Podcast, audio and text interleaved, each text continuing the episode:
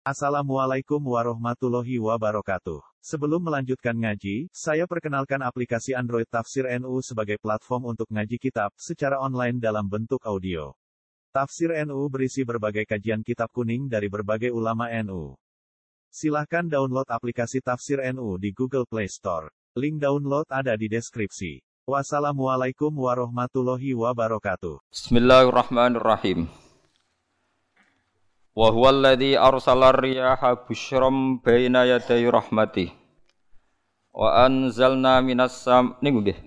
Wa anzalna minas sama ma'an tahura. Linuhyiya bihi baldatan mayta wa nusqiyahu mimma khalaqna an'ama wa anasiya katsira.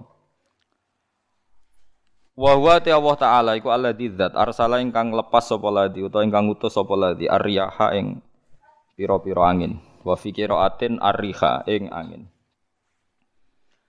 Maksudnya mufrad. Busyron nusuron nusron. Pokoke teng sapah niki busyron nusuron apa? Busyron nusuron. Hale ingkang nyebarno utawa hale ingkang dadi berita gembira bena de rahmati. Ana ing ngarepe sedurunge rahmate Allah. Maksudnya ana ing ngarepe sedurunge rahmate Allah. Maksudnya udan niku. Eh mutafarriqatan tegese den utus kelawan beda-beda. Kudamal matori ana ing sedurunge udan, ngarepe udan, mukadimah udan ana angin. Wa fi qiraatin bisukunis sin kelawan sukunis sin takhfifan nusron. Wa fi ukhra bisukuniha fathin nun. Nasron masdaron. Wa fi ukhra bisukuniha kelan sukunis sin wa dhammil muwahhadah lan domai ba badalan nun hale dadi gendine nun kira kita busron. Terus nak teng sapah iku nusuron kalian nasron. Terus nak kira kita napa? Busron. Jadi uh, wa dhamil muwahhadah ndumai ba titik sitok busron nggih badalan nun jadi boten nusuron tapi napa? Busron. Mubasyiratin tegese angin nggih berita gembira Wa mufradul ulati mufrate sing pertama iku nusyur. Nusyuran ka rasulin rasul rusul. Ya nusyur nusyur. Wal akhira utawi mufrate sing akhir iku nasyir. Wa anzalna lan nurono ingsun minas sama sanging langit ingsun nurono maaning banyu tahuron kang nyucekno. Mutahiron tegese kang nyucekno. Eh sok kaya anut ana sing nyucekno nyucekno ora ana banyu najis. Di kula terangno nggih cara madzhab Abu Hanifah banyu iku ora iso najis. Wes pokoke banyu iku nyucekno dadi ora iso napa? Najis. Tapi kalau dalam madzhab Syafi'i itu air yang tidak sampai dua kola. Dua kola niku ukuran seperempat itu eh, sekira-kira satu meter persegi. Berarti kiri kanan atas bawah niku napa? Satu meter niku pun dua napa? Kola. Niku nak cari Imam Syafi'i, jika air sebelum dua kula itu kena najis sedikit rubah atau tidak rubah najis. Ya. Tapi kalau terlalu banyak, meskipun kena macam-macam tidak nopo, tidak najis. Terus ilah mata goyaro kecuali yang rubah. Di misalnya ada limbah, ada kubangan besar gitu yang beribu-ribu liter, tapi kok warnanya sudah warna coklat, ya kayak tinja macam-macam itu dihukumi nopo najis. Tapi wis macam-macam malah madhab, madhab dalam air. Tapi saya pastikan itu madhab ulama. Saya pastikan itu madhab ulama. Kalau teks hadisnya begini nih. Monggo nak jinak nabi latihan ijtihad. Enggak menyesatkan ya apa-apa, sementing ini latihan.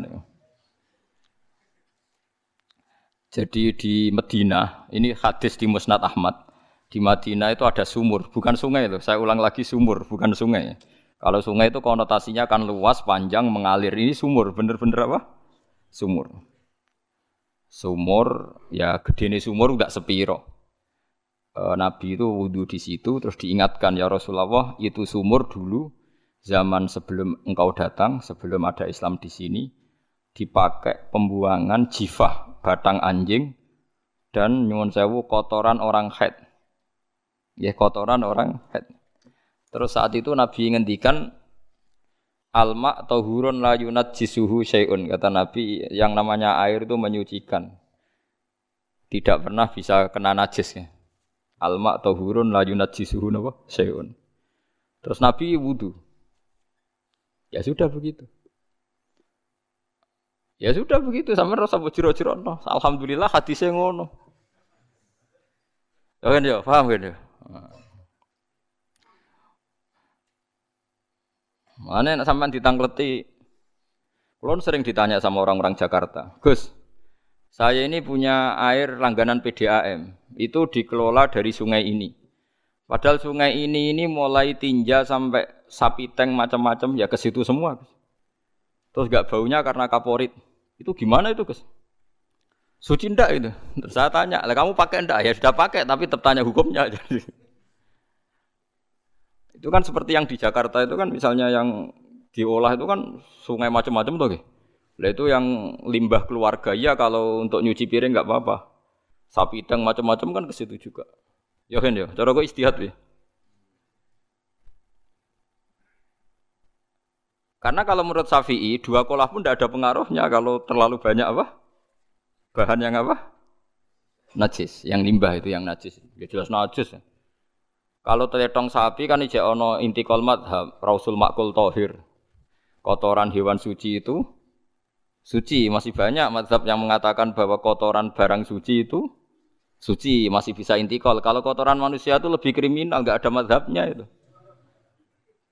Jadi kotoran ini wedus itu ono lama sing darah suci, tapi nak kotoran ruhin gak ono.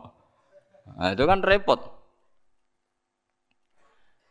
Makanya kata sebagian ahli hadis, sebaiknya hadis itu tidak usah diistihati, pokoknya Nabi ngendikan begitu gitu. Ya sudah orang terus ya sudah begitu. Paham gitu terus seperti di sini misalnya yang di sini Gajah Wong itu kan atasannya sana mulai kali code kan wong macam-macam. Mulai wong buang kotor air besar, air kecil kan lewat semua. Macam-macam. Makanya masalah air itu pokoknya sifatnya air itu ma'an tohuro. Sifatnya air itu men, mensucikan. Mensucikan itu dua dalam madhab syafi'i itu. Air dan tanah. Ini air dan tanah. Terus sama Abu Hanifah ditambah satu. Ini kalau sampai coba tidak apa-apa. Api. Makanya kalau ada botol, kene apa Mus? Boto ya. Boto bangunan apa? Boto. Itu kan kebanyakan kan kadang kan tipak tipak buahan pletong itu kan. Terus dipakai boto. Campur-campur diulet-ulet. Terus jadi napa? Boto. Cara madhab Syafi'i tetap najis dipakai masjid tidak bisa karena sebagian bahannya dari apa? Najis. Cara madhab Hanafi suci karena sudah dibakar. Karena api itu termasuk alat mensucikan. Alasannya Imam Abu Hanifah orang yang fasek-fasek itu nanti disucikan pakai api neraka. Berarti api itu bagian dari alat mensucikan. Jadi misalnya Ruhin mau sholat dibakar sholat suci itu, nah, karena api itu mensucikan. Buktinya orang-orang yang masuk neraka nanti sebelum masuk surga kalau kan disucikan dengan api. Mana ada di neraka disucikan pakai air? Artinya kalau ada batu bata itu yang dipakai dari najis ya kemudian dibakar itu berarti cara mazhab Hanafi suci. Alhamdulillah tuh. Jadi kita bikin masjid nyaman karena banyak dianggap apa? Suci. Lewat apa? Lewat apa? Api tadi dia dibakar. Tapi yang ngeri. Nggih. Ben sampean ngerti mazhab gitu. Terus saya memang tak niati setiap saya ngaji entah satu dua tak sisipkan hukum fikih karena fikih ini yang kita alami keseharian. Ya, fikih ini yang kita alami apa? Keseharian. Makanya saya minta teks hadis tadi jangan rubah. Pokoknya ada sumur, sumur loh tidak sungai. Sumur itu kan airnya tenang, tidak ngalir. Nyatanya Rasulullah sudah dilapuri. Ini batang-batang anjing dan bekas orang-orang head, ya kotoran head itu dibuang di situ ya Rasulullah. Terus Nabi menjawab, alma la yunajis alma utahurun la yunajisuhu Terus orang-orang Syafi'iyah me, e, mentahmilkan dalam bahasa ijtihad itu dianggap itu mungkin sumurnya terlalu besar dan airnya terlalu apa? banyak sehingga kotoran-kotoran itu tidak merubah warna. Tapi kata yang lain-lain masa yang benar aja gitu, masa banyu diam dimasuki kotoran gitu tidak nopo. Nah itu ya itulah itulah istihad. Istihad itu ya. Istihad itu guyonannya kan gitu. Pendapat saya benar mungkin salah, pendapat Anda salah mungkin apa? Benar. Karena ya Sama-sama mirip-mirip itu untuk menganalisis itu. Yang jelas Allah mensifati air itu ma'an tahura bahwa air itu punya sifat dasar men mensucikan. Kaya nak cara kula niku asal tidak terlalu ketok najis ngoten. Kaya PDAM ngoten niku. Enggak gak ambu taek terus gak ambu apa nih suci ngoten mawon. Takoki tapi kan asal usulnya di sana najis gini. Asal usul barang kok repot. Kalau sering dibantai tiang-tiang sing terlalu nopo was-was. Tapi jelas gue saya tahu sendiri. Sapi teng itu ngalir ke sungai gini-gini saya tahu sendiri. Ya, tak jawab, saya juga tahu sendiri dari langit itu langsung air turun. Jadi artinya kalau dia melihat sisi najis ke sapi teng, melihat sisi dari gunung merapi dari langit kan langsung turun. Jadi kalau eling najis ya, tak eling suci ini kan saya gitu. Dia ngilingi yang sisi najisnya dari apa? Limbah apa? Keluarga. Wa anzalna minas sama ima antahuro. Air itu mensucikan. Nah, terus kedua masalah fikih yang saya jelaskan di sini, tohur itu sifat mubalaghah dalam madhab selain Syafi'i. Saya ulang lagi ya. Pulau warai lugat. Kalau orang biasa terima kasih disebut syakir, disebut apa? Syakir. Kalau terlalu banyak terima kasih disebut apa? Syakur. Kalau kadang memaafkan disebut ghafir, orang yang memaafkan. Kalau sering memaafkan disebut ghafur. Jadi dalam disiplin lugat kalau wazan faul itu berarti menunjukkan terulang-ulang. Paham gak Fuad? Apa? Terulang-ulang. Sehingga madhab selain Syafi'i mengatakan air satu ciduk kan ya. Dipakai wudhu, setelah itu mustakmalnya dipakai lagi boleh. Mustakmalnya dipakai lagi boleh. Alasannya faul itu mubalaghah gitu loh. Jadi sesuatu yang terulang. Paham ya? Saya ulang lagi ya. Tohur itu kan wazannya faulan. Tohuran berarti wazannya faulan. Faulan itu berarti ikut wazan mubalaghah. Kalau ghafir mengampuni, kalau ghafur sering mengampuni. Syakir terima kasih, kalau syakur sering terima kasih. Berarti kalau tohir suci, kalau tohur sering mensucikan. Nah, makanya selain Syafi'i mengatakan air asal suci mensucikan dipakai berkali-kali tetap suci mensucikan. Artinya tidak ada mustakmal, ya, tidak ada apa? Tapi kalau dalam madhab kita kan sekali bekas wudhu mustakmal, bekas junub mustakmal karena sudah pernah dipakai sesuci. Nah itu madhab kita. Madhab Syafi'i. Sama nanut di soalnya kalau cerita. Kalau cerita sama nak kedesek nganggu sing gampang mawon. Jadi gampang kan. Ya masuk akal karena memang wazan faulan itu untuk tadi untuk untuk litakrir tadi untuk mengulang kayak ghafir nyepuro ghafurun sering nyepuro.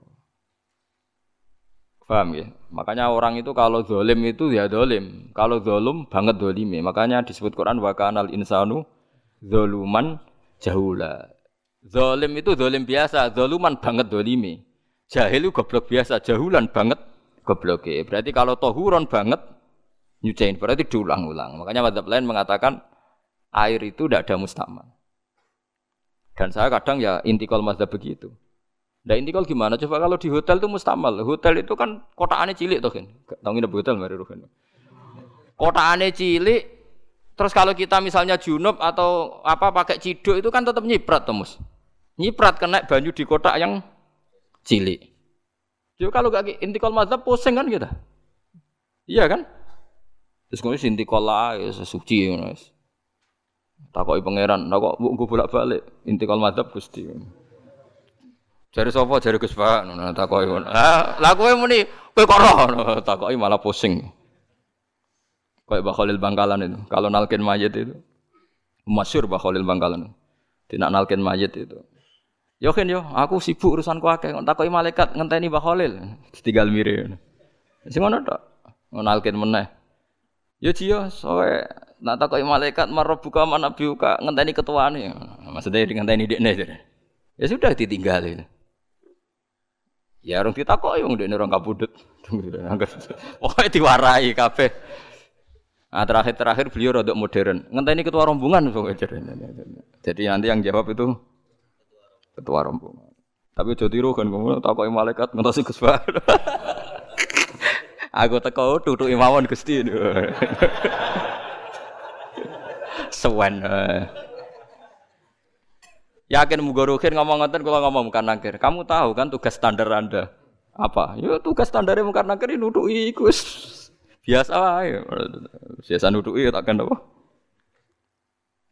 Nah itu mungkin guyone wali ku jek mungkin. Kadang orang tuh engkar ndak bisa. Yaitu tadi piye wae resmi teknya Allah tuh yaumana kullu unasim bi imamihim. Nanti manusia dipanggil itu per ketuanya. Bukan per individu kesuwen. Jadi ada teori itu yang mungkin benar. Teori itu yang mungkin benar karena kita nanti di mahsyar juga dipanggil ketuanya dulu. Jadi ya ma'asyar syafi'iyah, terus Imam Syafi'i disuruh maju ya ma'asyar malikiyah. Karena ketua ini nanti yang menciptakan madhab. Karena ada pepatah ad-nasu ala dini mulukihim. Manusia itu mengikuti tradisi ketuanya. Mungkin coba orang Indonesia mbok bodoh, mbok ora, pinter, mbok ora, Abu Bakar ya radhiyallahu anhu. Coba kalau tradisinya Syiah, mungkin Abu Bakar laknatullah alaih kan itu. Ya kita tidak tahu, tahu-tahu begitu. Akhirnya kita ketiban apik karena menghormati menghormati apa? Sahabat. Artinya ketua itu penting menciptakan suasana ketua itu penting. Coba kalau tanpa ketua mungkin kita tidak punya tradisi. Makanya dipanggil itu ketuanya.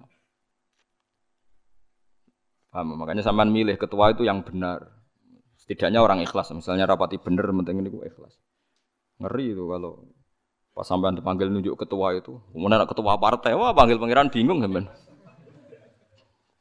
Ketua sopo nyebut ketua partai. Ketua nih partai dia celok pangeran Melayu. Wah ngadepi pangeran meriang tetep. Paham gitu. Jadi nanti sampean itu ditanya itu lewat nopo lewat nopo ketua. Terus ketua nanti itu ngecek ada nur yang dipakai alamat dia ngikutin ndak. Nah, yang paling ngeri ya termasuk Rasulullah. Rasulullah itu nanti pakai standar itu. Eh, Inna umati yut'auna yaumal qiyamati hurran muhajjalin min atharil wudu. Itu kan ada tanya jawab sama sahabat. Kata Rasulullah, kamu tidak usah khawatir kalau saya meninggal. Meninggal saya itu baik. Hayati khairun nakum wa mamati khairun nakum. Saya hidup di antara kalian ya baik, setelah saya meninggal juga baik. Ya Nabi ya unik. Amma hayati fali asunna lakum asunan. Kalau saya masih hidup, berarti saya bisa meneladani kamu melakukan beberapa sunnah, beberapa tradisi. Sunnah itu tradisi. Jadi orang kudu artinya sunnah itu wajib atau sunat.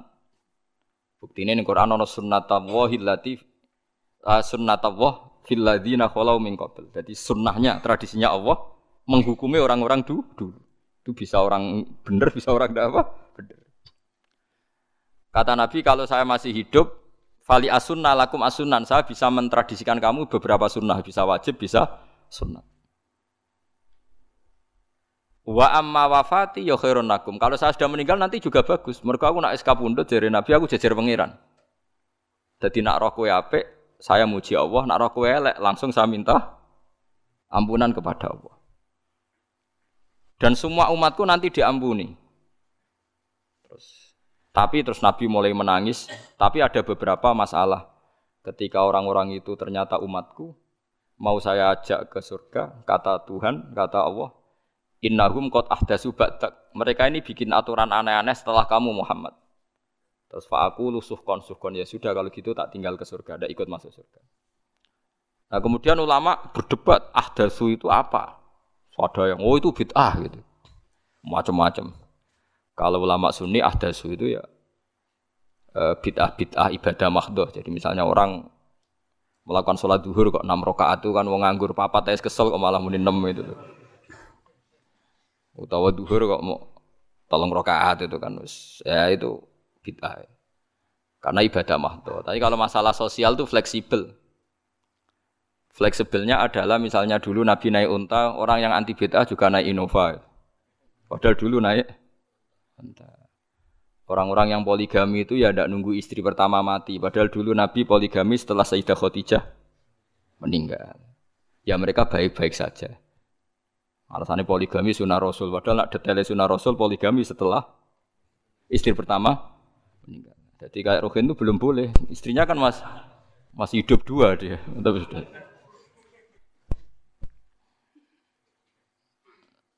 Nah, artinya kalau sampean memaksakan gitu.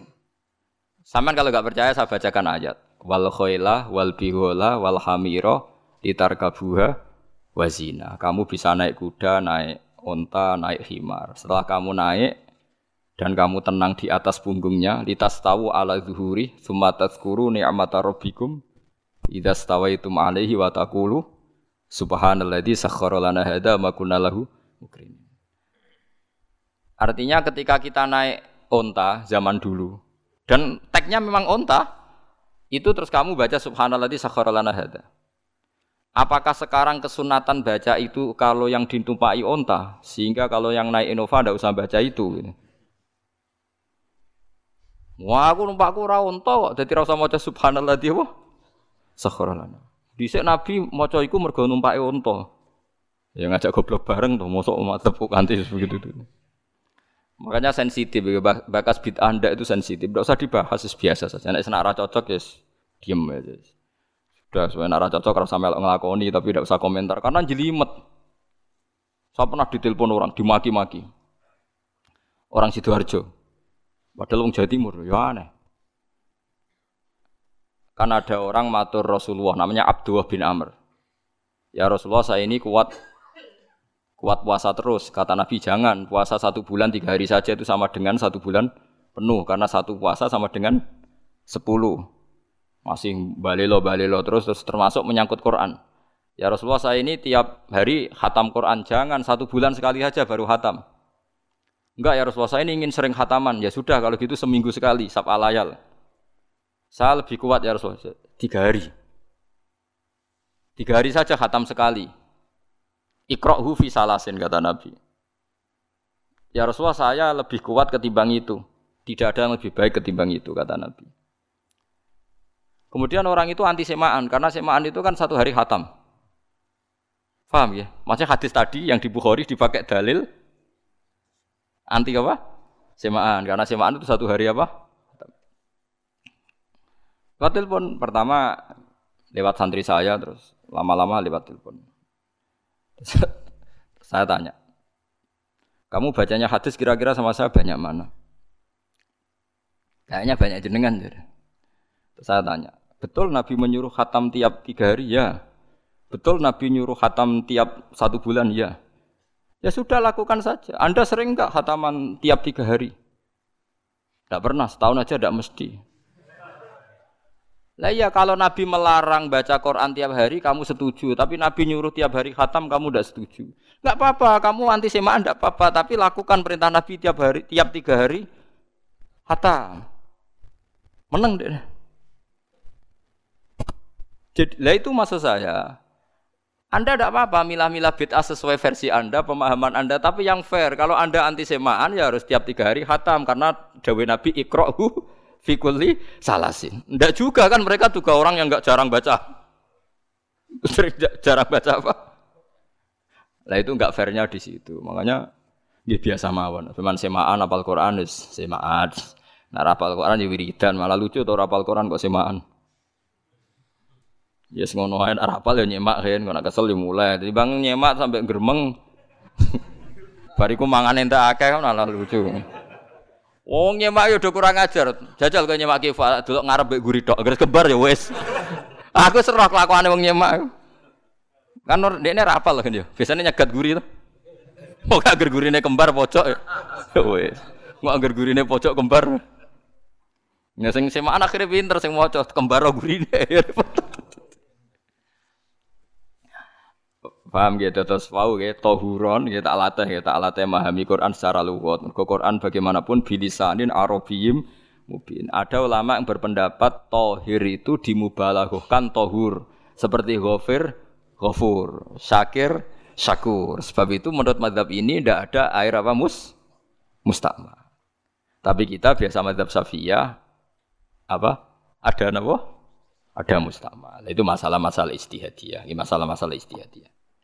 Kalau masalah istihadiyah tadi pendapat saya benar mungkin salah. Pendapat Anda salah tapi ya mungkin benar. Wa anzalna minas sama ima antahura. Mutahhiron tegese banyu iku sing nyucekno. Linuhya supaya maringi urip ingsun. Bihi sebab anane banyu baldatan ing daerah maitan kang mati. Jadi istilah resmine pangeran yo aku nak nguripno bumi iku yo nganggo lantaran banyu. Jadi ojo mbok soal pangeran kok butuh lantaran. Waduh serepot. Mung Qur'ane pangeran dhewe istilahno aku nak nguripno bumi lewat lantaran banyu. Ya rasa mbok jero-jerokno. Pangeran kok butuh lantaran. Usah lantaran lah yo iso, tapi nek Allah nganggo lantaran yo oleh yo aja terus Allah kok nganggo wasilah. Wah yo malah kacau. Usah ngono-ngono, usah mikir. Pokoke Quran diwaca ora usah dipikir, pun iman nonton mawon kok repot. Iman kok napa? Kok repot. Linuh ya supaya ngurip-ngurip sapa ingsun bi sebab banyu. Baldatan ing negara atau daerah maitan kang mati. Jadi sampean jangan mengatakan kalau Allah untuk menghidupkan bumi butuh air ya keliru. Allah itu tidak butuh apa-apa. Allah itu tidak butuh apa-apa. Tapi kalau Allah punya sunnah, punya adat menghidupkan bumi itu pakai air, ya Allah jangan kamu atur. Kira pangeran kok ngatur. Itu kan ada cerita di kitab-kitab itu termasuk di Ihya itu. Nabi Musa itu sok dekat Allah. Jadi nggak mau mimik obat membuktikan bahwa Allah itu tidak butuh wasilah. Akokir itu maknanya obat-obatan yang dari herbal itu bahasa Arabnya apa? Al akokir. Dia setiap konsultasi sama dokter disuruh minum herbal itu. Enggak mau dia. Enggak, saya akan disembuhkan Allah langsung, enggak usah lewat obat apa herbal katanya. Tiap dokter ditanya jawabannya sama. Oh, dokter goblok. Kamu belum tahu ya kalau Allah itu tidak butuh wasilah. Malah marah-marah dia itu. Akhirnya dia konsultasi langsung ke Tuhan. Apa betul ya Allah saya butuh minum akokir? Terus lah kata dokter gimana? Karena herbal itu fungsinya gini-gini. Terus sa Musa gawe fungsi herbal ngono sapa? Nggih jenengan. Lah yo aku gawe fungsine ngono kowe ngombe kok ora gelem. Sing gawe ku ya aku.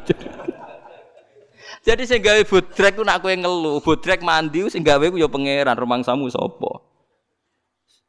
Sing gawe ruhe nak berkelon lego ya pangeran. Mangsamu sapa? Umane bojone ayu kan.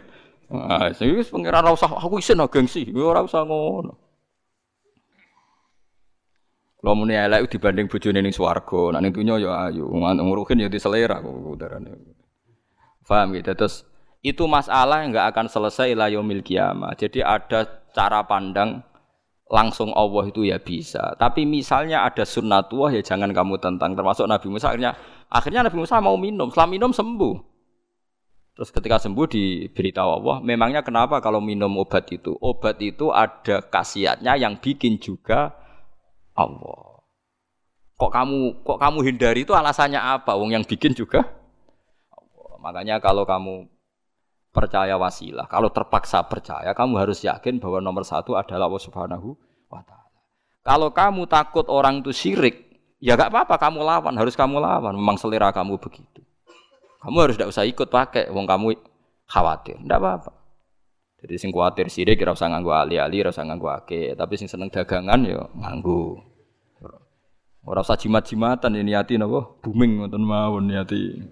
Niati tak. Kulo nu diakek larang sedurunge rame-rame akek. Barang akek rame terus mboten kula nggo. Wah, darani murah repot. Nggih kula mboten sombong. Dulu akiknya bapak itu zaman bapak Sugeng tuh pernah ditawar ditukar mobil. Zaman itu mobilnya harga 60 juta. Dan itu wasiat bapak untuk saya. Saudara saya sepakat itu untuk saya. Dulu kadang-kadang tak pakai. Setelah akik booming terus dikira ini yang gelondongan berapa kilo. Dua puluh lima ribu, ah, muruah, camah, coro Jawa camah, tidak pernah tak pakai. Saya yakin ikut turun itu, aki-aki yang mahal itu. Karena dikira yang produk Ya, yang masal itu yang itu. Paham gitu, terus sampean biar tahu duduk perkara ini. Jadi tohur, ya tohuron itu sifat mubalaghah. Tapi kalau dalam madhab syafi'i, tohur itu ismul alat. Jadi tidak tidak maknanya mengulang-ulang sehingga Imam Syafi'i meng, apa tidak membolehkan wudhu pakai air apa mustamal. Lah menurut hadis tek hadis kayaknya benar Imam Syafi'i secara lahir. Karena Nabi ngendikan sisa air wudhu itu membawa dosa anda. Kata Nabi, jika seseorang wudhu maka kotorannya keluar dari ajvan, dari lapuk mata, dari apa, dari apa, sampai keluar dari mimbe ini azofirih, sampai keluar dari bawah-bawah apa? Kuku. Sehingga kalau air ini sudah membawa kotoran dosa Anda, berarti air ini kan sudah menjadi air kotor. Andai kan Anda muka syafah, maka air ini sudah penuh dengan kotoran. Nggak mungkin air yang sudah penuh kotoran dipakai wudhu lagi. Itu cara berpikir Imam Syafi'i. Ya, ya ikut mana ya? Ya gampang kan kalau keadaan normal ya ikut Syafi'i, kalau air banyak, kalau tidak normal ya ikut mazhab yang lain. Kan gampang. Gitu aja kok repot tuh. Ya itu pentingnya orang ngaji ya di situ itu harus banyak banyak pilihan. Hmm, HP kartune loro masa madzhab mesti itu. nah, itu kan gitu. Nah, ya. Ya pokoknya gitu. Kalau yang percaya wasilah ya pakai istilah istilah pangeran linuhyabi baldatam mayit. Ada kata bihi. Allah menghidupkan bumi itu dengan pelantaraan air. Padahal Allah tidak butuh nah, perantaraan. Tapi yang anti ya nggak apa-apa. Memang yang percaya wasilah itu ya bahaya juga. Ya yes, pokoknya yes. Sudah pakai dua kartu apa susahnya tuh? Ya, ya gak apa-apa. Asal ada ilmunya, ya tidak karena emosi. Memang ada apa? Ada ilmunya. Linuh ya bihi baldatam maita. Wanus kiyahu. Lan nyirami ingsun. Yastawi podo baldatam maita bitakfifi lan takfif maita. Maksudnya buatan mayita tapi napa? Maita. Yastawi podo fi ing dalam dawa maitan apa al mudzakkar mudzakkar wa anas lan anas zakkarahu mudzakkarna sapa Allah taala hu ing dawa maitan bi tibaril makani kelawan diitung tempat mesti maitan wanus kiyahu meniku masalah nahwu lan nyiramno ingsun hu ing banyu ilma ategese banyu mimma sing perkara khalaqna kang wis gawe ingsun ingsun gawe siraman an aman ing pira-pira raja kaya kewan ibilan tegese unta wa bakaronan sapi wa namanan wedhus wa anasi lan pira-pira manusa kafiron kang akeh Iki unike Quran, kadang kewan mbek manusa iku dibakas dhisik kewane. Kok nak ndelok dosa mbek ora ya apik kewan. Tapi nak ndelok diakal mbek ora ya apik manusa, tapi nak didelok manusa mbek kewan niku dosa ndi? Dosa manusa. Mulane nak salat istisqa iku kesunatane gawa kewan. Lho nggih tenan mboten guyon, sampean delok kabeh kitab fikih nak salat istisqa kesunatane iku wong kon gawa apa? Kewan. Tapi aja kethek lho ya. Contohnya ngono iku ya kaya wedhus sapi, ngono terus koyo gethek, ula, bulus wah, malaikate bingung wah. Maksudnya kewan ya kewan tapi aja bulus, kethek, ula. Mulane teng daerah mriku, teng daerah sarang nate kekeringan. Barang kekeringan tiang salat istiqo ono sing go sapi, go wedhus. Delalah bar salat istiqo iku udan. Tapi kalau seneng kiai ini, pas udan kiai ini menghentikan itu. Kowe aja GR nak udane krana kuwi ya krana sapi mbek wedhus iku. mergo ora duwe dosa, ya mergo ora duwe apa? Dosa. Lah yaitu agama. Agama itu kita kita tak abudi. Wong kita jari makhluk paling terhormat. Tapi nyatane nak istisqa butuh bantuan kewan. Itu kesunatan istisqa ngoten to. Tem mriki ngoten mboten mboten. Do nuntun wedhus ora? Napa?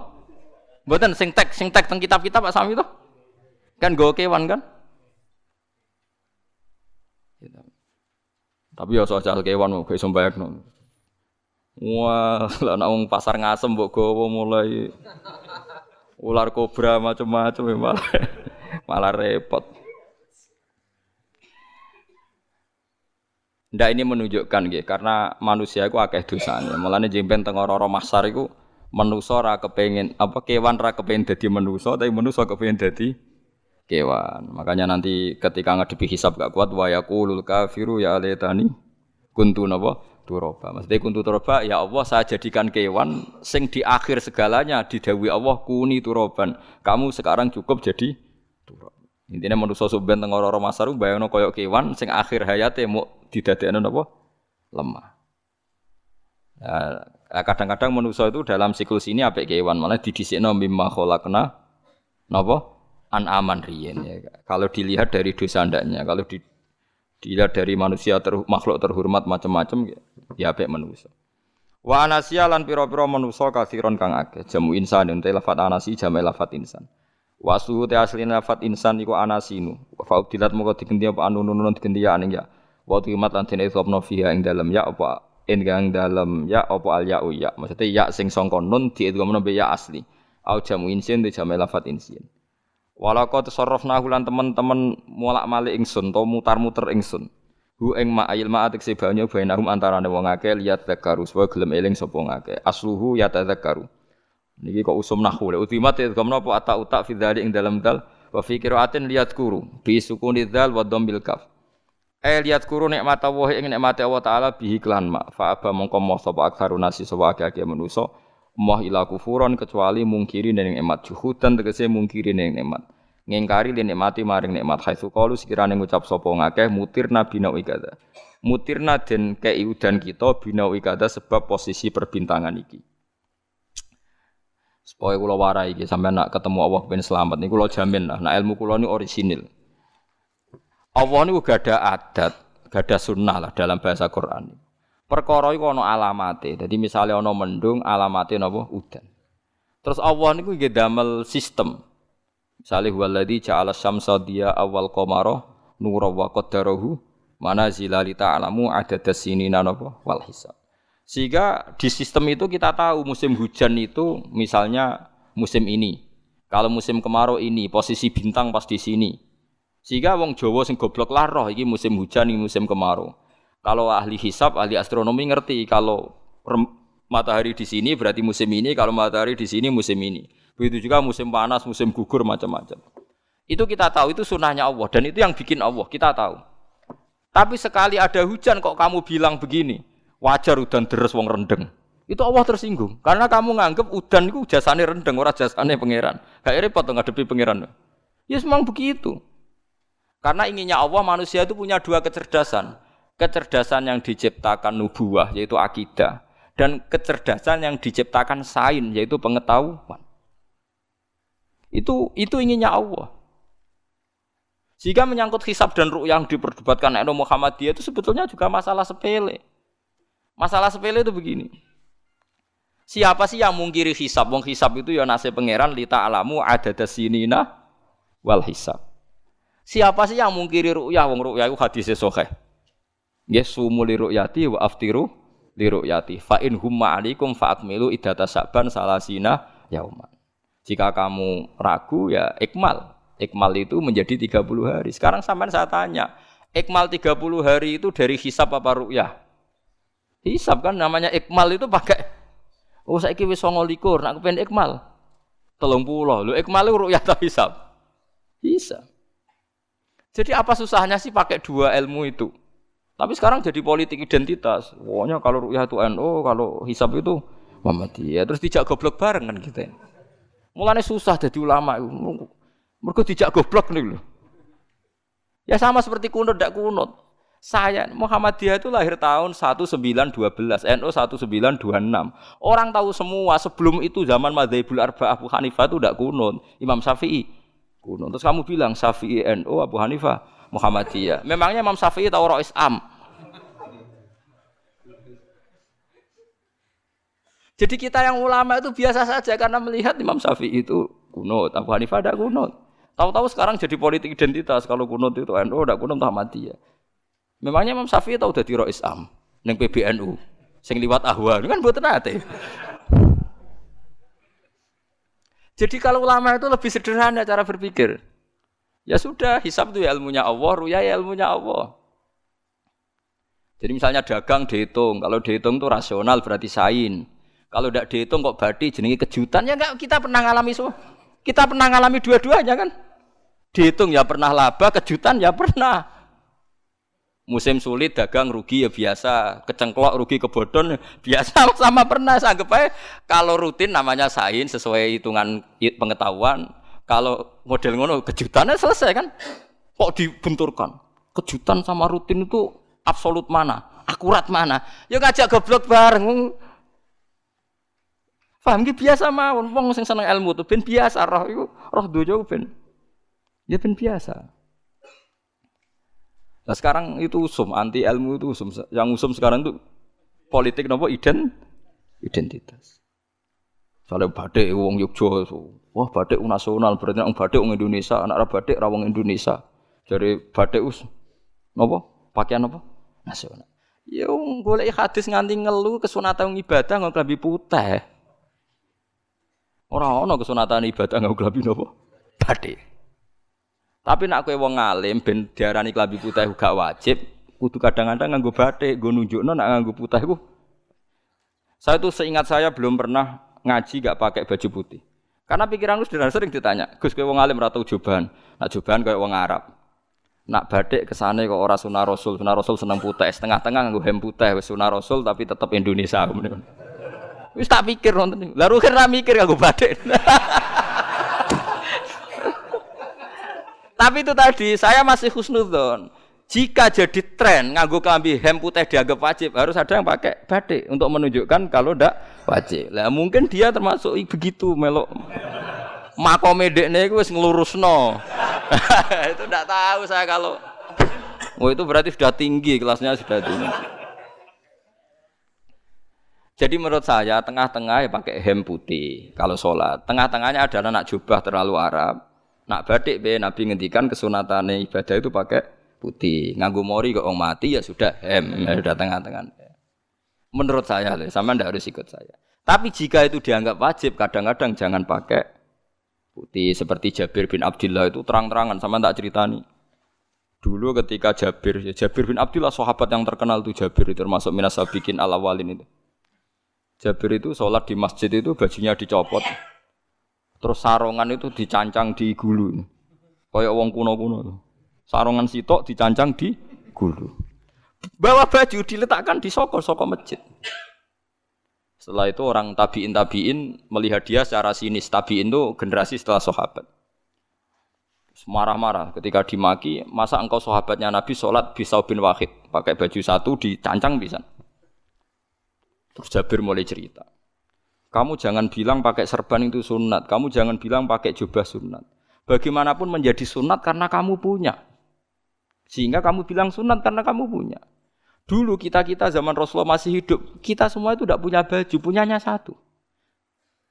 Sehingga Nabi tidak berani mensunatkan pakai baju dua, kesunatan serban, karena kita hanya punya pakai baju satu. Kita harus mikir bagaimanapun di antara kesunatan itu karena kita mampu. Setelah tidak mampu, tidak ada sunat. Terus Jabir mulai marah-marah, termasuk yang diceritakan. Kalau kamu bungkus orang mati gimana? Ya tak bungkus utuh sampai sikil beda sih raketok. Ya kan ya, nah ini mau mati dibungkus sempurna tuh. Nanti kok pepes itu ya dibungkus, terus bariku lagi dibuka raine ya, ya mus. Sing mudin-mudin rai ya. Terus Jabir cerita, cara kue wajib tora jadi Jabir. Dia wajib. Ya wajib mergo iso. Terus dia cerita, dulu Sayyid Hamzah dulu bapak saya Abdullah Jabir bin Abdullah. Itu saking nggak adanya baju itu nak ditutup sirai mbek sarong, mboten kafan. Iku ketok sikile. Nak ditutup sikile ketok sirai. Akhirnya do matur Kanjeng Nabi kon nutupi sirah waj al ala rijlihi sayan min idkhirin. Akhirnya sing sikile ditutup suket. Saking gak anane baju. Kowe saiki Islam wis jaya kecangkeman sithik-sithik muni sunat wis dimaki-maki mbek Jabir. Wis meneng aja. Terus terakhir ngendikan ngene, Aku nglakoni iki liyaronil ahmak misluk. Mancen tak jarak aku salat ngene iki bento-bento kowe ben roh. Nak dhisik sejarah Islam ngene iki.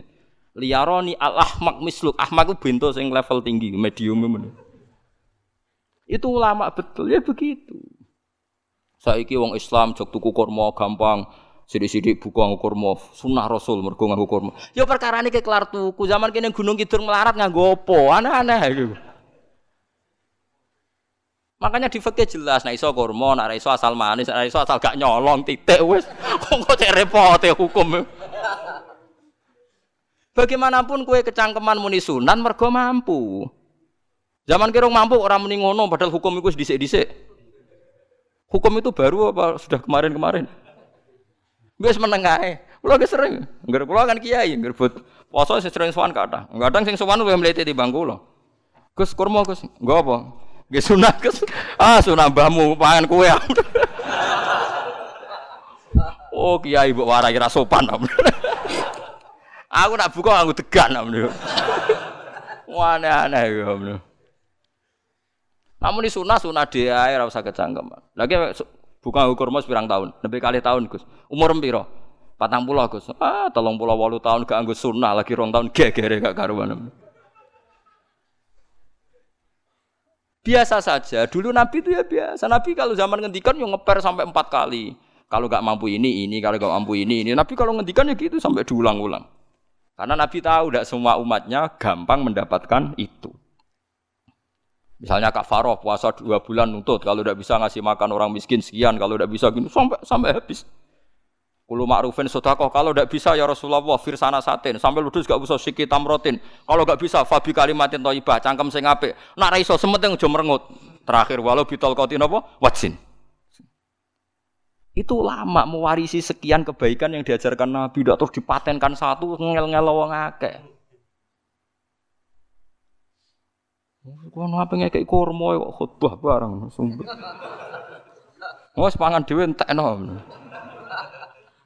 Ya ana sing sabar. Wes kula tobat Gus mun mboten ngomong-ngomong ngono. Yes, Ya biasa saja kalau ingin sunnah-sunnah itu biasa saja.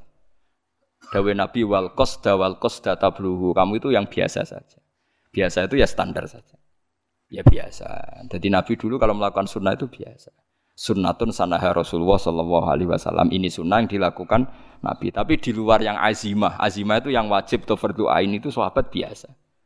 Karena bagaimanapun kita bisa begini karena mampu. Seperti Jabir tadi, orang bisa sholat pakai serban, pakai jubah karena mampu. Zaman Nabi awal Islam, sama lihat Bilal, nah ada nak belodor gitu tuh. Sama lihat film Umar atau film-film Bilal. Itu memang nyata dulu itu lah ya jitu ahaduna illa sauban wahidan. Tidak ada yang kecuali punya baju apa? Sama dulu film-film, mulai versi seneng kitab sampai versi film itu sama. Bilal nak adzan ya bloder, orang-orang adzan di bloder gak sopan. Oh memang ya duwene klambi mau sitok iku. Adlok ceritane Sa'labah, bersolat salam langsung melayu. Berkali-kali yang bersalam melayu. Jebule apa kita kayak ya Sa'labah bersolat orang witir melayu kenapa? Saya takok iya Rasulullah, takok Nabi. Sa'labah kata sahabat-sahabat kowe nak salat bar mulai langsung melayu. Ya Rasulullah, kami kula namun setunggal, istri saya di rumah aja utuh. Bisa saking saking tidak adanya baju. Nah, saya kira sunat no kon. Ya begitu. Makanya ketika ada Sayyidina Umar, Ida ausa Allah fa ausiu. Nanti kalau sudah jembar ya jembar. Nak lagi ruwet dia ruwet. Ya sudah biasa saja. Paham ya? Jadi kalau suwun misalnya malah yudroku kulu, la yudroku nopo kulu. Kalau tidak bisa semua, jangan sama sekali. Jadi misalnya kita tidak bisa jubahan, tidak bisa serbanan wong Arab. Supaya saya ndak keriting jubahan kok tonggo ya guyu. Paham nggih? Wah aneh ngono. Kemudian ora kaji kok jubahan malah digugat wong akeh. Ya sudah pakai hem putih saja. Yang penting dua semangat sunnah putihnya misalnya. Ya tengah-tengah gitu. Tapi kalau kira-kira dianggap wajib ya kan ganti badai kayak Ruhin itu. Itu makomnya sudah itu tadi. Sudah tinggi sekali. Ya Nabi itu kan, misalnya Nabi nyifati rambut yang baik itu yang lurus ngombak gitu. Sifatnya Dajjal itu keriting. Tapi oh yang keriting ya nggak apa-apa. Bukan berarti wah keriting mirip Dajjal ya ada gitu. Ya itu kan Allah menunjukkan kekuasaan. Nanti kalau Allah bikin lurus semua dikira nggak mampu bikin yang keriting ya sudah dibikinlah yang keriting. Ya sudah gitu biasa saja buatan buatan berlebihan. Paham gitu. Jadi Nabi itu kalau ngendikan seingat saya, saya ini hafal banyak hadis. Kalau ngendikan tuh sampai berkali-kali. Itu tadi mulai kalau sudah kau pakai ini ini, kalau ndak mau minum sampai mulai firsana satin sambil wedhus ijek larang. Walau bisi kita meroh separone kurma. Masih kadang ndak mampu fabi kalimatin thayyibah enggak mampu lagi. Ya soalnya tak sodaku walau bitol koti wajin. Sodakolah meskipun dengan ceria. Itu sirinya kenapa saya ngaji guyon. Karena paling ndak ceria ceria itu happy. Coba kalau saya ngaji merengut, menang terus ketok nyesal. Terus saya ngaji kan mikir, Gus Bak kurang apa? Kita ngaji kok ono kurang. Oh, terus yang kedunya nafsir wah paling kurang sangune. Wah jadi repot. Mulane kula ngeten wis tak pikir, mang sampura tak pikir. Guyon kula mek sampean nangis mbon ganjaran akeh ndi. Mergo guyon kula bi ilmen nangis sampean mikir utang. Jadi terakhir sodako tolkoti wajin, wajah yang ceria, yang happy. Di kiai happy kan yo seneng, paling gak gak mikir nasib kan. Kiai ku happy benes. Jajal misalnya kiai di kiai kok rogen sumpeng, mau coku karo kukur, bariku angop, bariku kukur kukur meneh. Kan wong mikir, waya tanggale bayar apa piye kredite. Waduh. Apa waya ditarik sepeda motor kan orang terus menafsirkan macam-macam. Sing elek sing wong alim mulai nafsiri paling tertipe ra iso. Wah, paling elek. Ya nak wong alim kan ana ukur-ukur mesti nak sing suudon kan paling macane bingung terkipe ngono. Ya macam-macam lah sesuai asumsi napa?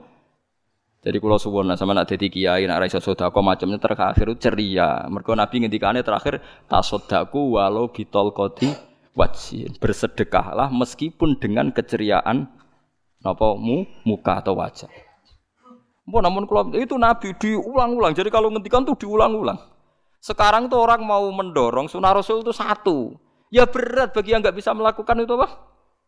Yang nggak bisa melakukan itu apa? Jadi dibacalah hadis itu dibaca utuh.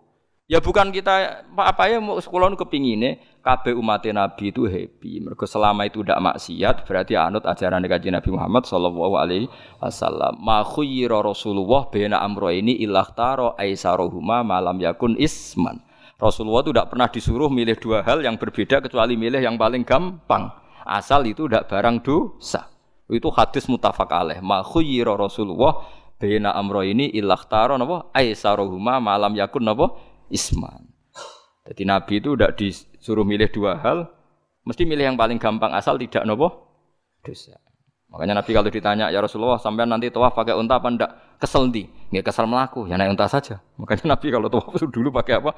Unta. Dan saya mulai Arab Saudi PG MRT berkondisi Nabi unta saya ingin nganggo nopo kereta lingkar. Sekarang baru diperdebatkan.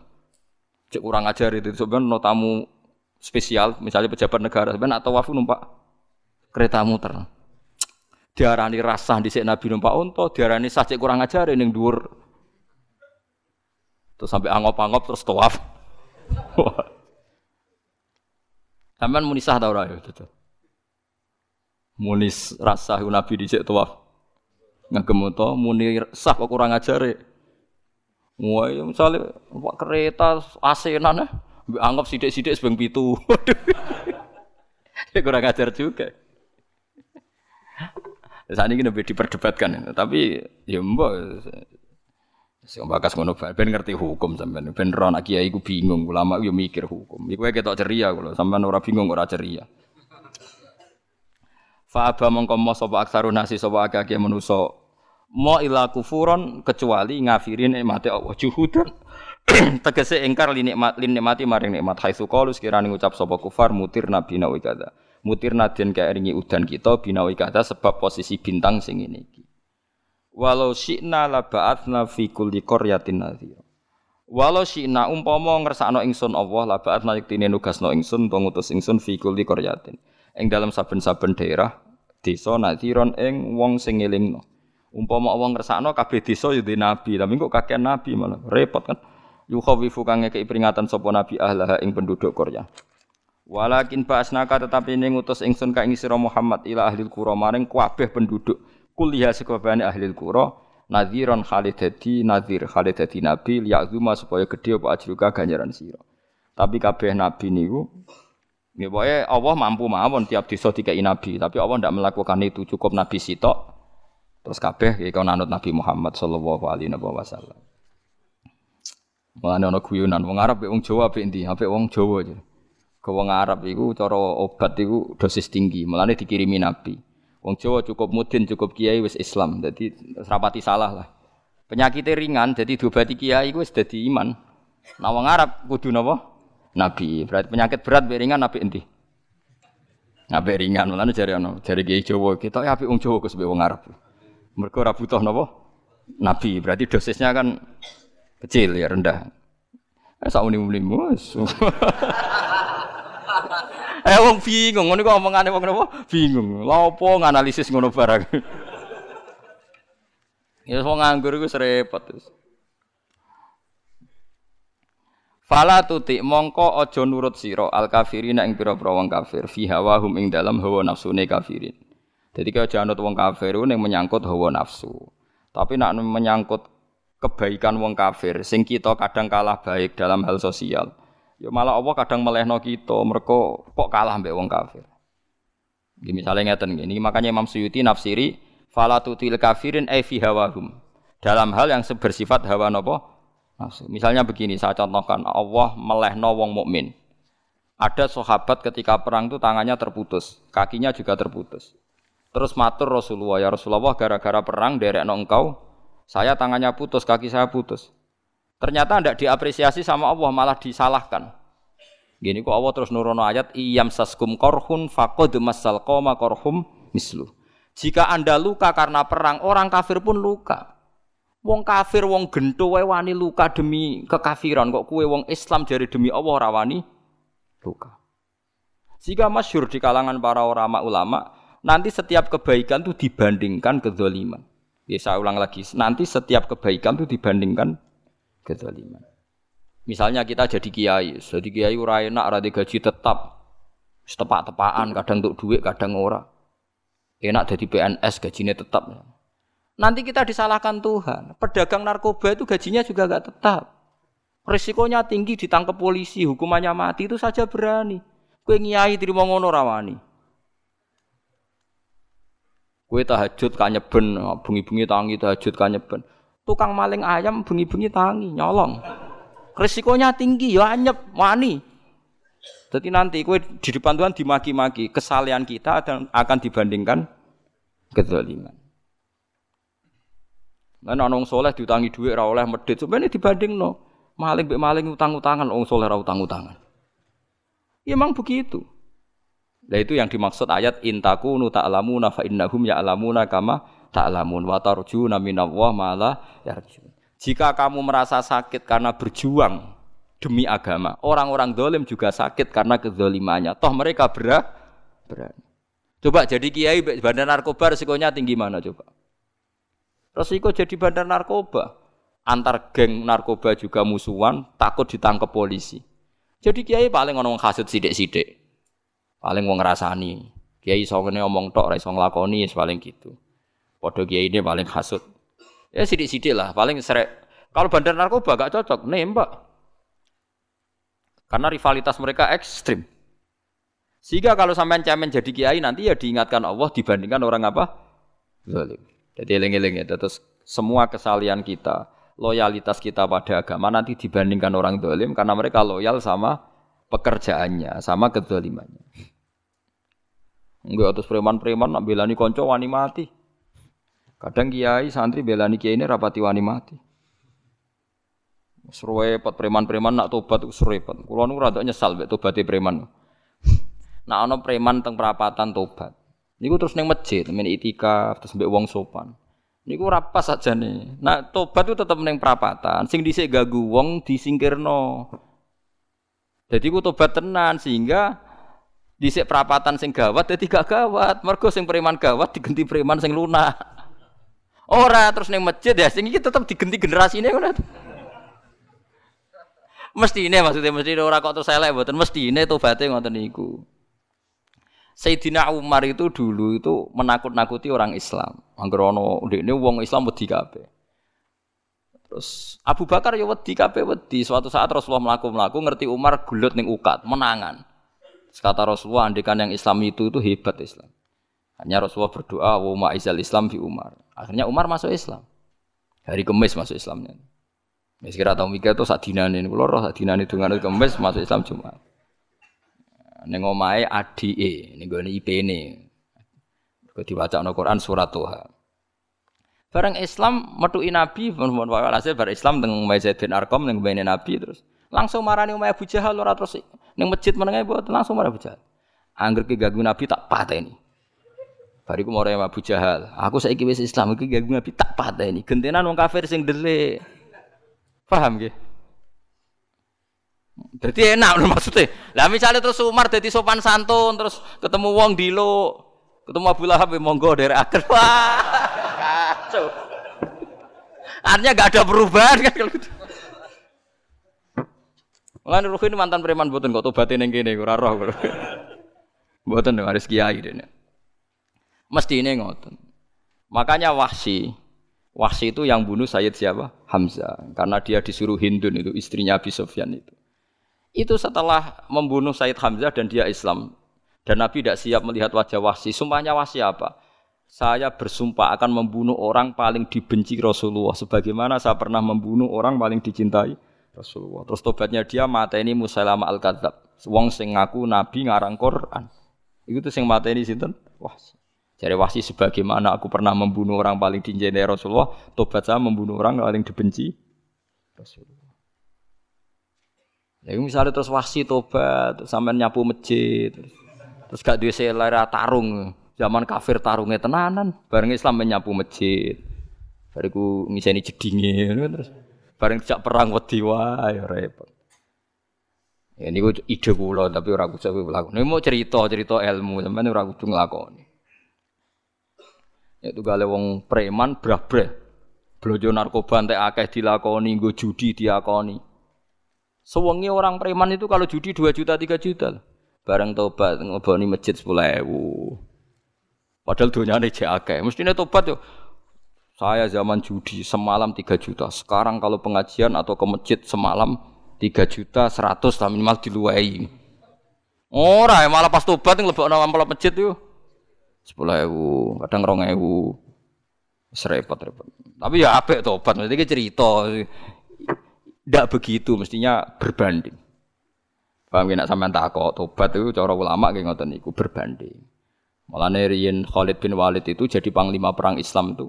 Saya masih ingat makalahnya Khalid bin Walid fakaan fakama anni aktsartul qatla fi kufri aktsartul qatla fi Islam. Dulu ketika saya kafir adalah sangat banyak membunuh orang Islam. Perang Uhud kalah itu karena panglima orang kafir adalah Khalid. Dia cakap sekali dalam mengatur strategi perang. So, Khalid itu suteke utek elek kan, pikirannya ala sahabat yang menuso ruhin ruhin es kayak iwang wedok ambek apa jenenge. Ghanimah mesti medun. Eh, sahabat ora kabeh kaya aku kan kaya kue barang macam-macam. Gunung Gunung Uhud itu dhuwure mau sak musolane iki jamira Gunung Uhud kaya Merapi niku mboten. Nah kaya Merapi amanah ning dhuwur tetep ra meleyang to. Jadi Gunung Uhud itu dhuwure mau sak musolane mbok dhuwur pundi. Nate mriku bolak-balik kan gak bisa nih orang tahu. Kulo kaya wong India dadi melok itikaf teng gunung napa? Uhud. Mbok piye dalile mbok ya ora roh. Lah itu Khalid bin Walid pinter, dia ketika kalah itu muter, muter ke belakang terus ghanimah itu dilepas. Ya, dulu itu dalam perang dulu tuh ghanimah itu kan perempuan sama apa? Ya sama barang-barang itu. Ketika dilepas itu dianggap sudah mengaku kalah. Ada sahabat yang nggak ruhin-ruhin itu udah akabir sahabat, ada sahabat papan atas, sahabat yang ya, ya, yang seperti itulah. Sahabat kebanyakan turun. Turun ternyata Khalid itu muter, muter terus naik dari belakang. Pas sahabat turun, dia naik dari apa? Yo penak karek mana iko dhuwur, itu akhirnya kalah. Itu ya gara-gara strategi ini Khalid bin Walid. Nah terus dia bersumpah, saya bersumpah semua kecerdasan saya, semua kecanggihan saya akan saya gunakan untuk membela Islam. Ini kelima itu di perang Tabuk, di perang Yarmuk, di perang Tabuk. Itu di panglima ini siapa saja yang ditunjuk Nabi itu kalah. Termasuk Ja'far bin Abi Thalib itu padahal panglima yang ditunjuk Nabi. Usamah ya kalah. Abdullah ya kalah. Semua yang ditunjuk Nabi itu mati semua. Akhirnya panglima diambil siapa? Khalid. Taruh saja gini strateginya. Anggap saja Arab itu padang pasir. Tidak sampean biar tahu bahwa orang soleh yang cerdas itu banyak. Jangan kira soleh itu tidak butuh kecerdasan, butuh. Arab itu kan padang pasir. Mau jelas gini, gambarannya apa? Padang pasir. Itu kalau perang itu kan taruh saja orang Islam itu 3000 musuhnya 10.000. Memang kejadiannya gitu, 3000 musuh 10.000. Itu kan berbanding berapa itu? 30 ya? 3 1 banding 3 ya. Nah itu dulu pasukan-pasukan Islam dulu itu sama-sama seperti soft sholat. Jadi memanjang. Ya akhirnya perang itu kelihatan sekali mana yang sedikit, mana yang banyak. Abi Khalid strateginya dirubah. 100 orang di depan, anggap saja gitu, pokoknya tak gambaran coro Jawa paling gampang. Lagi mau kitabnya malah bingung loh. 100 pasukan kuda yang di depan tuh disuruh negarkan kuda, disebut fal mughirati subha itu. Yang itu wal adiyati napa? Dobha fal mughirati subha itu. Jadi pokoknya anggap seperti itu. Fal muriyati apa? Qadha itu. Kuda yang 100 di depan disuruh menegarkan. Pokoknya kon gerak sehingga debu itu banyak bertebangan. Terus pasukan yang 3000 itu disuruh memanjang. Memanjang sepanjang-panjangnya. Karena di depan ini ada tegaran kuda tadi, orang kafir yang di sana itu melihatnya ada bantuan datang baru. Wih, pasukan Islam toko wakil, panjang lagi. Dikira jumlahnya itu sampai 50 ribu lebih. Paham sih maksudnya? Sehingga wong kafir melayu perkara ini tidak mungkin kita tandingi orang Islam dapat bantuan baru padahal ya wonge podo. Mau bari setok diru dirubah. Ya misalnya sing mimpin Mustafa sembah jare mati ya sahid, ya mati kabeh wong Islam. Nah itu artinya dia masih ingat betul saya dulu pernah menggunakan kecerdasan yang sama untuk mengalahkan umat Islam. Saya bersumpah kecerdasan yang sama akan saya gunakan untuk memenangkan Islam. Lalu coba bayang nonton anak padang pasir 3000 orang yang 100 di depan negarno kuda supaya pandangan tidak begitu jelas. Terus yang belakangnya memanjang dari jauh kan kelihatan pasukan dapat bantuan baru. Padahal ya orangnya sama. Akhirnya orang kafir merasa wah nggak imbang kita ada imbang karena orang Islam dapat bantuan. Terus menang perang itu. Itu tobat bener gitu loh. Orang kok pas kafir cerdas, buareng Islam tobat nyapu masjid. Es barigus ngaji ngantuk. Padahal zaman kafir cerdas, memperdayakan ekonomi nganti suga bergeder. Bareng Islam terus dunia nentek melarat terus nyapu masjid sebariku sholat qobliyah dia mulai nggak poso sunat. Ya tidak apa-apa itu, tapi suge tetap kok zaman kafir suge. Zaman Islam kere, mestinya zaman Islam ya suge, terus kecerdasan dan hartanya untuk liizatil Islam wal muslimin. Mestinya, tapi ya nggak apa-apa kalau ada tobat model gitu ya tidak apa-apa.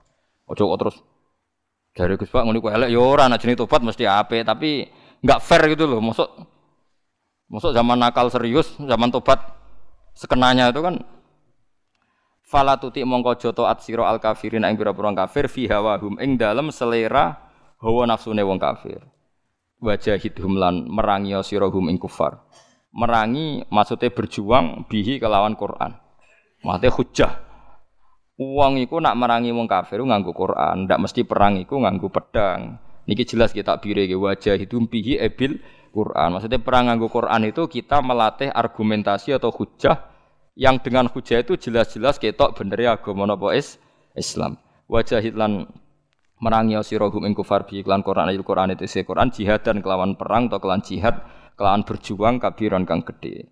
Wa wa ta'ala wa ala dzat maroja ingkang lepas sapa Allah al ini ing dua laut. Arsalat sing lepas sapa ta'ala huma ing al ini mutajawira ini hale berdampingan. Hadza utawi iki ku adbun iku banyu sing banget segere banget manise banget segere. Furatun tur enak diombe, sadidul udzubati tekse banget manis sih. Ki kuno nak manane mudah diminum. Wa hadza utawi iki iku milkhun niku banyu asin, ujajun tur banget paite. Sadidul muluhah tegese banget paite. Tapi wasemono sungai sing gampang diminum. Misalnya sungai Komerapi sing napa gampang diminum maksudnya buatan pahit. Ketemu laut sing banget paite, meskipun banget asine, apa hakikate gawe wajah alalan gawe sapa Allah taala bainahuma antarane banyu sing napa? Tawar lan banyu sing asin. Allah gawe barzakhon ing pemi pemisah hajizan tekse pemisah. Kita ndak tahu pemisah piye pokoke akeh sing cerita banyak di tengah laut tuh air napa? Ta tawar. Layak tali itu ora campur apa hadu masalah sijine banyu asin dan banyu tawar. Bil akhir iklan sing liya. Mergo wonten apa? Hajiz wonten apa? Hajiz ana pembah pembatas wa hijron lan tegese pembatas mahjuron kang iso nglindungi.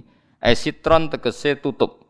Mamnu an kang iso den cegah bi sebab anane sitru sebab anane pembatas apa ikhtilatuhuma apa campure banyu asin lan banyu tawar. Alami wa